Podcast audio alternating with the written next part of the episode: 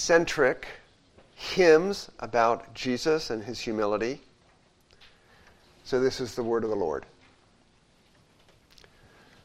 So, if there is any encouragement in Christ, any comfort from love, any participation in the Spirit, any affection and sympathy, complete my joy by being of the same mind, having the same love, being in full accord and of one mind. Do nothing from selfish ambition or conceit, but hum- in humility count others more significant than yourselves. Let each of you look not only to his own interests, but also to the interests of others. Have this mind among yourselves, which is yours in Christ Jesus, who, though he was in the form of God, did not count equality with God a thing to be grasped, but emptied himself by taking the form of a servant, being born in the likeness of men. And being found in human form, he humbled himself by becoming obedient to the point of death, even death on a cross. Therefore, God has highly exalted him and bestowed on him the name that is above every name, so that at the name of Jesus every knee should bow in heaven and on earth and under the earth, and every tongue confess that Jesus Christ is Lord to the glory of God the Father. Well, maybe it's obvious to you at this point that I'm really interested in relationships, how they work, what makes them thrive. Not just because I'm a pastor, but I'm married. I need to figure out how I inflict pain on my wife. What is it I lack in my approach to our relationship? And because I'm a father uh, of two sons and, as you know, a daughter, and somehow, maybe you dads of daughters will appreciate this there's sort of this deeper interest in my daughter's welfare and her marriage than my son's. I, it's just kind of weird. Am I weird? Do dads understand that? Like, my daughter's married now. She got married in, in June. And, and I want her to be really, really happy. I want her to thrive. I want her to be married to a gem. I want her to be married to Jesus, right? Uh, that's the way we dads feel about our daughters. And so, what do I pray for my daughter's marriage? Lord, fill it with humble, other centered servanthood. Make Wes and her husband full of humble, other centered servanthood. Why? Because that marriage will thrive under those conditions. And of course, when I'm praying that, the Lord goes, uh, what about you, Mike? what about your marriage? And your church will thrive with humble, other centered servanthood. Here's the proof text. Here's where that notion comes from. This is a grace to be praying constantly for yourself your spouse, your kiddos, your church. Humble, other centered servanthood. My, can we do a lot when that grace is pulsating through the veins of the body of Christ. But it's really hard to come by. It's like finding an aircraft carrier in Kansas. It's really hard to come by. And Paul knows that. That's why the foundation of this grace is the way he begins in verse 1. So, if there is any, and what does he do? He lists some of the benefits of belonging to Christ comfort, love. He is saying, I want you feasting at the table of the work of Jesus for you before you start to enter into this rigorous, challenging, seemingly impossible endeavor of other centered servanthood. We need to be nourished at the table of the feast of God's grace before we can do this. And it's a family table, right? Being of the same mind, same love, of full accord, of one mind. Paul knows that our mutual union with Christ, whereby we all possess this encouragement, this comfort, this love in Christ, it's on the foundation of that we can begin to express the love of Jesus tangibly, concretely, with humble, other centered servanthood. That's the foundation. So don't try this at home without union with Christ and relishing those benefits and being nourished on those. The next thing he does is he identifies two sinful motives that destroy humble, other centered servanthood. The next thing he does, he says, Do nothing from selfish ambition. Motives. What is selfish ambition? That is simply when I pursue what makes me happy at the expense of your welfare. I have elevated myself above you. What does that do to unity? Well, by definition, it destroys unity. So think of it self promotion has to create demotion of others. I cannot be about myself without putting your needs lower than mine. That destroys unity. That's one sinful motive selfish ambition. It's a whole other discussion we won't go into it now, but I just want to acknowledge it's a whole other discussion. What does it look like to be to have spiritual ambition, to be confident in what God's called you to do, and to pursue it with all your heart? It's a different discussion for another day. Selfish ambition, and then secondly, conceit. What is that? That's an overinflated sense of self and if I have puffed myself up with conceit, what am I blind to? By definition, your needs. The, thing that, the things that keep us unified as a body. So if I'm looking down on you, how do you feel? Well, you feel lesser, you feel inferior, when in fact you're not. Because the ground is so level at the cross. This is where Paul goes in this passage that at the cross, every knee will bow and every tongue confess that Jesus Christ is Lord. There's no one in the church who isn't equally needy of the crucifixion and resurrection of Jesus. We all equally bow the knee and confess Him as Lord. We're all equally in need of the same salvation and the same Lord. That's why conceit and, and um, selfish ambition are so antithetical to what Jesus has done for us. So, in other words, I can't love you if our relationship is all about me. And we do that. We make our relationships about ourselves. And we end up manipulating people to get our needs met. Do you know how you do that? You need to know that about yourself because you're wired to that. You're wired for that. If our relationship is about me, what I need, control, to appear competent, to be liked, I've made that relationship something that's fracturing under the gospel. We're not unified. I've made it about me. So, what you'll see on your handout are a couple of ways you can ask yourself how do I understand my impact on other people? Humble, other centered servanthood requires me to know how others experience me. What's my impact on them? We call that self awareness. A lot of us lack self awareness of how we impact others. Um, I'm in the presence of people and I'm just like, this person has no idea how they're impacting me. None. And I want to ask, where's the gospel in that?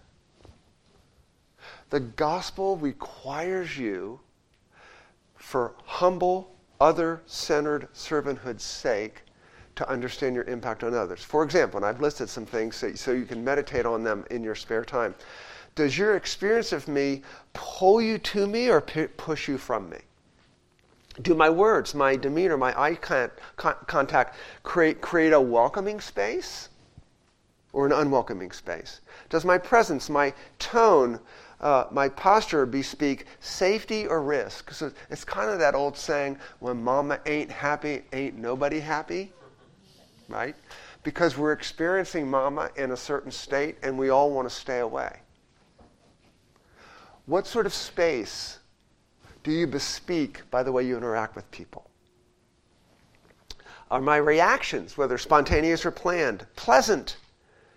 Do you sense right now that nothing in the world is more important to me than your welfare? When I read the Gospels and I see Jesus interact with people, that's the sense I get. That the person in focus, that person knows, I have the unbridled attention of the Son of God, which of course you do right now. Jesus never doesn't have you as the apple of his eye. Jesus is never not praying for you. Jesus is never not serving you. Jesus is never not intensely interested in your every thought. We get to mirror something of that glory in the way we're attentive to others. Do I have to endure you talking at me, unaware of dominating the discussion, or are you grateful that my questions and responses are drawing you out, giving you a receptive audience? So, to be a little simplistic and to use extremes, the next little group of words simply sh- ask you to put yourself on a continuum. As a rule, as a rule, depending on the situation, depending on the person, context, all of that, as a rule, do you tend to be more caring, sympathetic, and concerned, or aloof, distracted, and uninterested? As a rule. There are extremes. As a rule, do you tend to be more open, inviting, and warm, or shy, self protecting, standoffish, and cold? You, you've got to know this about yourself. People experience you in a certain way. Love wants to know what's my impact on you. We can't have humble, other centered servanthood without a, an honest estimation of how people experience us. As a rule, Am I disarming and vulnerable or overbearing, dominating, or condescending? You get that the right way to be is on the left and the wrong way to be is on the right. You get that. As a rule, are you attentive and focused or controlling, self absorbed, and demanding? As a rule, am I genuinely affirming of others or merely selfishly seeking their approval with flattery? As a rule, are you engaging, engaging interested, and inquisitive, or unapproachable, critical, or self promoting? So, rest assured, people experience you in one way or another. They'll draw conclusions about you. Humble love wants to know is my impact on you promoting your welfare? Do you get the sense I'm serving you? So a classic example is in a discussion with somebody, you begin to share an experience. Uh, it's, maybe it's as simple as, oh, I went riding on a horse. The next thing you know, that person has jumped into their experience of horse riding and you've listened for the next 45 minutes about all their experience with horses. They know nothing more than you had jumped on a horse. See what I'm saying? That's an extreme example. Do you turn all the discussions to your experience? Do you want people to know how smart you are? How much you know? Okay. Pride, this thing Jesus wants us to see by the log speck image, pride renders us in terms of extremes of either caring too much what people think or, you got it, on the other extreme, too little. So I'm beset with a pleaser idol. This is one of my besetting sins. Been seeking to kill it for decades. I care too much what people think about me. Why is this dangerous? I've made the relationship about me. I may fail to say the hard thing to you because if I do, I risk losing your approval. I know this about myself. It's part of my brokenness, my frailty, my weakness, my sin. It's idolatry. At its heart, I don't know how safe I am in Jesus. So, two extremes. Some of us care too much what people think, and guess what the other extreme is? You care too little what people think. You go, I don't fear man. I speak my mind. People know exactly what I think, exactly what's going on. I just tell it like it is. Well, what's precarious about that? You really don't care how your words land on other people. You need to care. It does matter what people think of you because you're having an impact on them. Love is concerned with impact. Humble, other centered servanthood. See? And in both cases, what's not controlling the heart? The love of God, the gospel. Your sense that nothing in the world is more important to Jesus than you. Okay, those are some bad motives. Paul immediately goes into a method of pulling off this really difficult grace, humble, other centered servanthood. Here's how he wants you to pull it off. He says, Let each of you, no one's exempt from this. This isn't just for the leaders, it isn't just for the youth, it isn't just for older, mature Christians. It's all of us. Let each of you, and here are two attitudes that promote humility in our relationships counting others more significant than yourselves. Really? Do you know how hard that is? Do you know how you are hardwired to, to count yourself as most important in any situation? Now, this idea count in the original means to make a conscious, intentional judgment based on facts. So, in your priorities, you're doing what? You're, you're self consciously setting aside this instinct to go, what's in this for me? and you're thinking, how can I bless this other person? So you probably had visitors to your church who came in and said, nobody greeted me, right? It's every faithful church, every pastor's nightmare. Nobody greeted them. And at one level, we, we understand why people would want to come back to a church like that. But what's going on in their thinking? Nobody greets me. Maybe you feel that. Uh, they, Maybe you feel that way about CRPC. Nobody greets me what is it incumbent upon you to do as an attender to the church? Not come in and ask who's going to greet me, but to go in and do what? Greet people. Go up to them and say, how you doing? How can I pray for you? How was your day? How's school? Humble, other-centered servant. Go to church to serve, not be served. In the pattern of this really magnificent person who came not to be served, but to serve and to ransom his people by his cross. So, how, how do you do that? I mean, that's not the way any of us are wired. You do that, you, you find the freedom for that knowing how secure you are in Jesus' love for you. I just, I just don't know how you do that because eventually, if you try it without, without, without gospel grace fueling your heart, you're going to burn out. You're going to get bitter. You're going to get resentful that I'm not getting anything in return. And of course, what did Jesus get in return for loving us? He, he, got our sin. He took our sin. We gave nothing. God saves his enemies and makes them his friends. So I guess what I'm saying is if you are driven in your relationships by a, a sense of lacking, of course you'll put yourself first as an act of self preservation because you're all you have. But in God's economy, the way you get in God's economy is to give away. That's how you get in God's economy. How did Jesus get salvation for you? He gave himself away. And then Paul identifies the second method, which is not only looking to your own interests, but also to the interests of others. That's the other centered part. What are your interests? If all I'm looking at is my interest, again, I'm blind to your interests. You can look at your interests. That's legitimate. My wife loves caring for the grandbabies.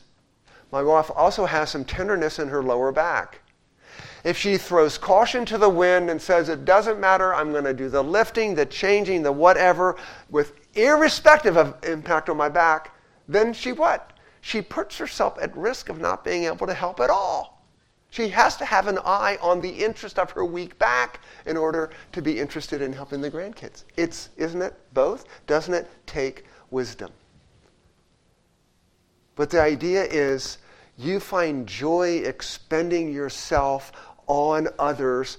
And when, when you're in a relationship, when people sense you're all about you, you become a monster protecting your own interests, fearful of losing the thing that's most precious to you, and no one likes to be around you. It's not the reason for humble, other centered servanthood. The glory of God is the reason for it, but it's the result of not doing it. Do you know what I'm talking about? You know people like that? Man, they're a monster. Not in this church. Okay. Can't relate to the illustration. Let's finish then with asking what does this look like in action? And here I'm jumping uh, to Titus 3. I mentioned it last night. The first thing is to adorn God's mercy. Knowing what you deserve, what you will never get, knowing what you were in sin and have been rescued from, this empowers you to bear with others. This is Paul's logic in Titus chapter 3, beginning at verse 2. He says, Speak evil of no one to avoid quarreling. Be gentle, show perfect courtesy toward all people, including the hard people. What's his reason? For we ourselves were once foolish, disobedient, led astray, slaves to various passions and pleasures, passing our days in malice and envy, hateful and being hated by others. Paul includes himself in this list. We were. But when the goodness and loving kindness of God our Savior appeared, that's Jesus, he saved us not because of works done by us in righteousness, but according to his own mercy, by the washing of regeneration and the renewal of the Holy Spirit, whom he poured out richly on us through Jesus Christ our Savior, so that being justified by his grace, we may become heirs according to the hope of eternal life. There's so much there. I just want to point out the weight of Paul's logic his compelling logic. How can I treat people who I particularly don't like when I was in such a despicable condition in God's eyes? So do you see the do you see the reversals that the gospel creates? These dramatic reversals? Paul says, God's wisdom overcame my foolishness. Christ's righteousness covers my disobedience. God's kindness supplants my hatefulness. God's mercy washes away my quarreling, malice, and envy. God's grace overrules my sinful passions. I just love his logic. How all these dramatic reversals are supposed to free us to see others in a new light that we might humbly serve them for their good. Okay? Secondly, assume a servant's attitude. By de- definition, were our servants' eyes focused? On those they serve. You ever been to one of those really, really fancy restaurants? I've only been to once in Williamsburg, Virginia, where somebody is like oh, standing over here, and they're you don't realize it at first, but they're looking at your table, and if you get up to to get more food, new napkin, new fresh water, new fork. I mean, it's just like, whoa, where, where is this coming from? They're just utterly focused on my needs.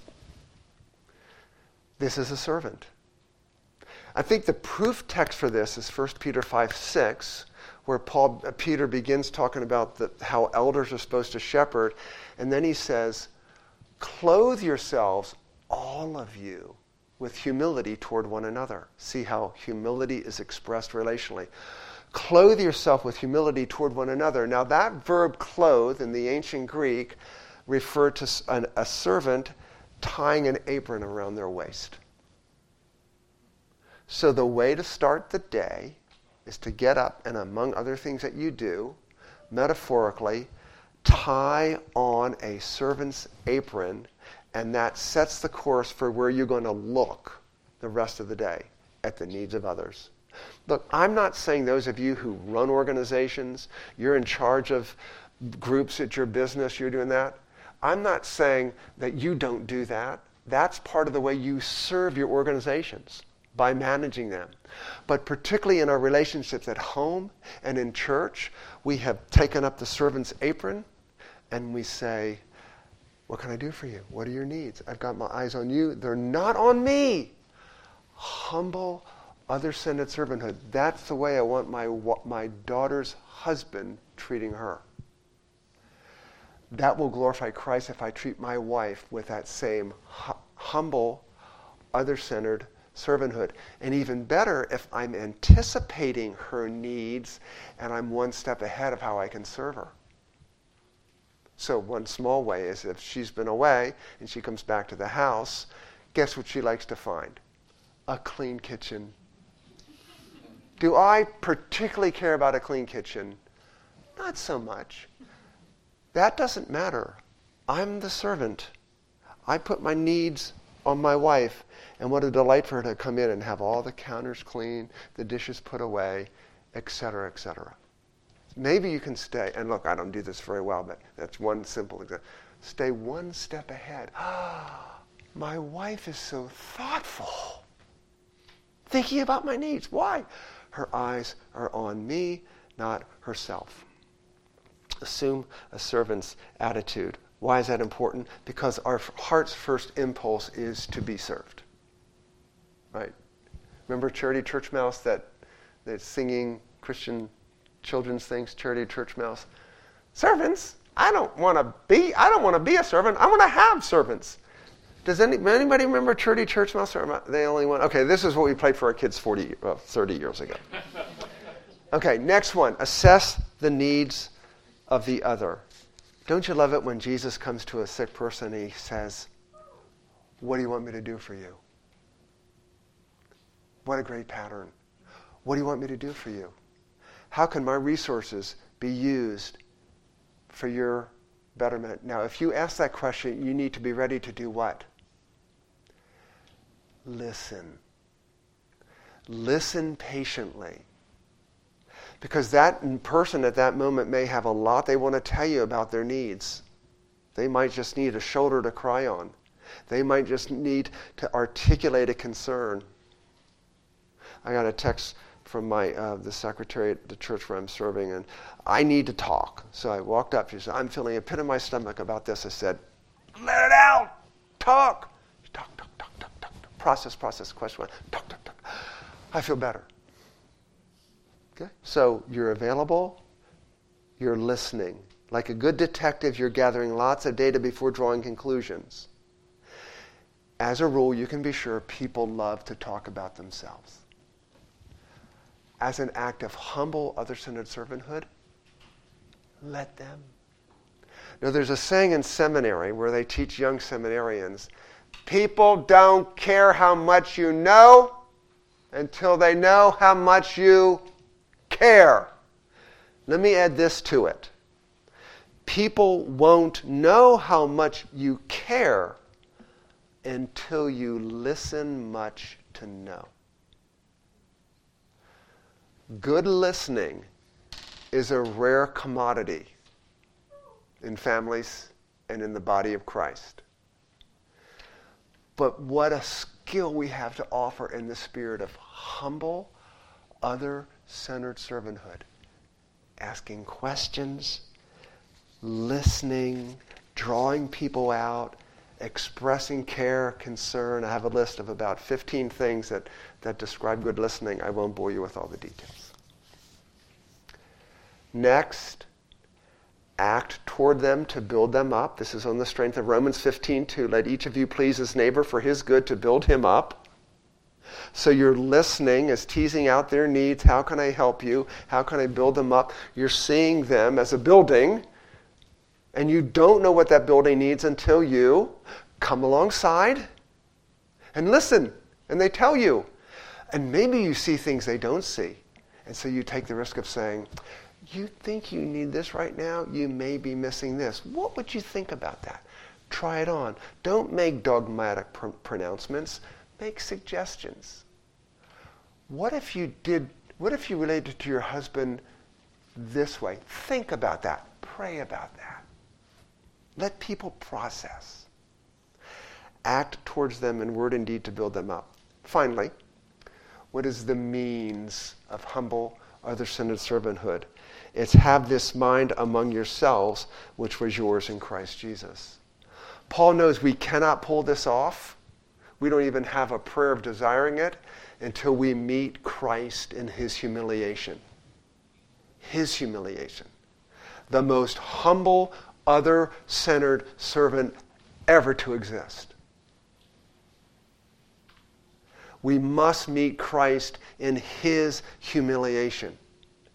How, for our sake, he came to earth to serve our greatest needs he served you by keeping God's law perfectly to give you a record of perfection you could never earn yourself, an act of servanthood. He served you by going to the cross and giving himself up to bear the wrath of God for your sins. What an act of servanthood! Jesus is actually never not serving you. So let me just go very quickly through a highlight reel of some of the ways that demonstrate Christ's humble, other centered servanthood and the glory of it. His heart lay in the grip of his Father's glory, resolute to do his Father's will. He voluntarily, as this text tells us, set aside some of his glories in heaven and came to earth, set aside those eternal prerogatives, and assumed a body. God has a body now identified with us in our suffering, our weakness, and our hunger, our sorrows. Jesus felt no compulsion to promote himself. Could he have? Look, if I was God and I arrived on earth, it would have been, stand back, I'm here, God's here, stand by, here I am. That's what I would have done. There's not an ounce of that in the Lord Jesus. He feared no man, he flattered no one, he needed no one's approval. He felt no need to abuse his unlimited power or control. Boys and girls, remember in the arrest of Jesus, Pilate starts uh, talking about his authority, and Jesus says, Hey, you want to talk about authority? Right now, I could care, call down 72,000 angels if I wanted to. 72,000. I could wipe this city off the face of the earth by snapping my fingers. He never, never tempted to, to abuse that authority and he endured, as I mentioned last time, hideous injustices against himself without demanding his rights, and enduring unwarranted scorn and derision and mocking and ridicule. And all the while, Jesus loved the unlovely, accepted the unacceptable, embraced the filthy. So if you do a flyover of the ministry of Jesus, what do you find? That he, he embodied the perfect balance of grace with truth tenderness with conviction, power with gentleness, self sacrifice without failure, weakness without fear, strength without bullying, sovereignty without injustice, mercy without sentimentalism, anger without bitterness, tears without helplessness, intensity without burnout, brightness without blinding, touch without abrasiveness, and zeal without harshness. No wonder the humble and the broken and the destitute were drawn to Jesus. They found him irresistibly gracious, welcoming, merciful. They were intoxicated with his glory so that the broken found wholeness, the sick experienced healing, those in darkness saw the light, those in lies finally got the truth. The downcast were revived in hope. The shaken fled to a refuge. The hungry found satisfaction. Those in chains were unleashed into freedom. I'll close just by reading from one of the church fathers, Gregory of Nazianzus, from the, uh, his third theological oration. And he shows us Christ's humility by also showing, ironically, how uh, Jesus Christ opens the fountain of his, his graces towards us in, in who he is and what he was willing to suffer. Gregory writes this He hungered, but he fed thousands. He thirsted, but he cried, If any man is thirsty, let him come to me and drink.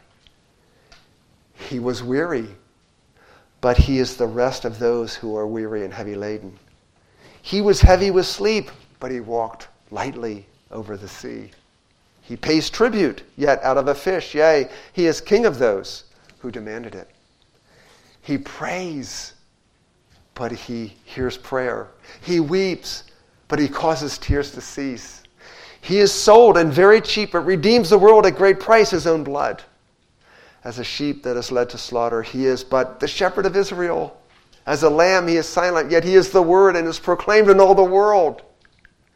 He is bruised and wounded, but he heals every disease and every infirmity. He is lifted up and nailed to the tree, but by the tree of life he restores us. He is given vinegar to drink mingled with gall, he who turned the water into wine. Whoever said he could have done it better? Let's pray. Jesus, show us your glory. May we be smitten and in awe and intoxicated with your humble, other centered servant love.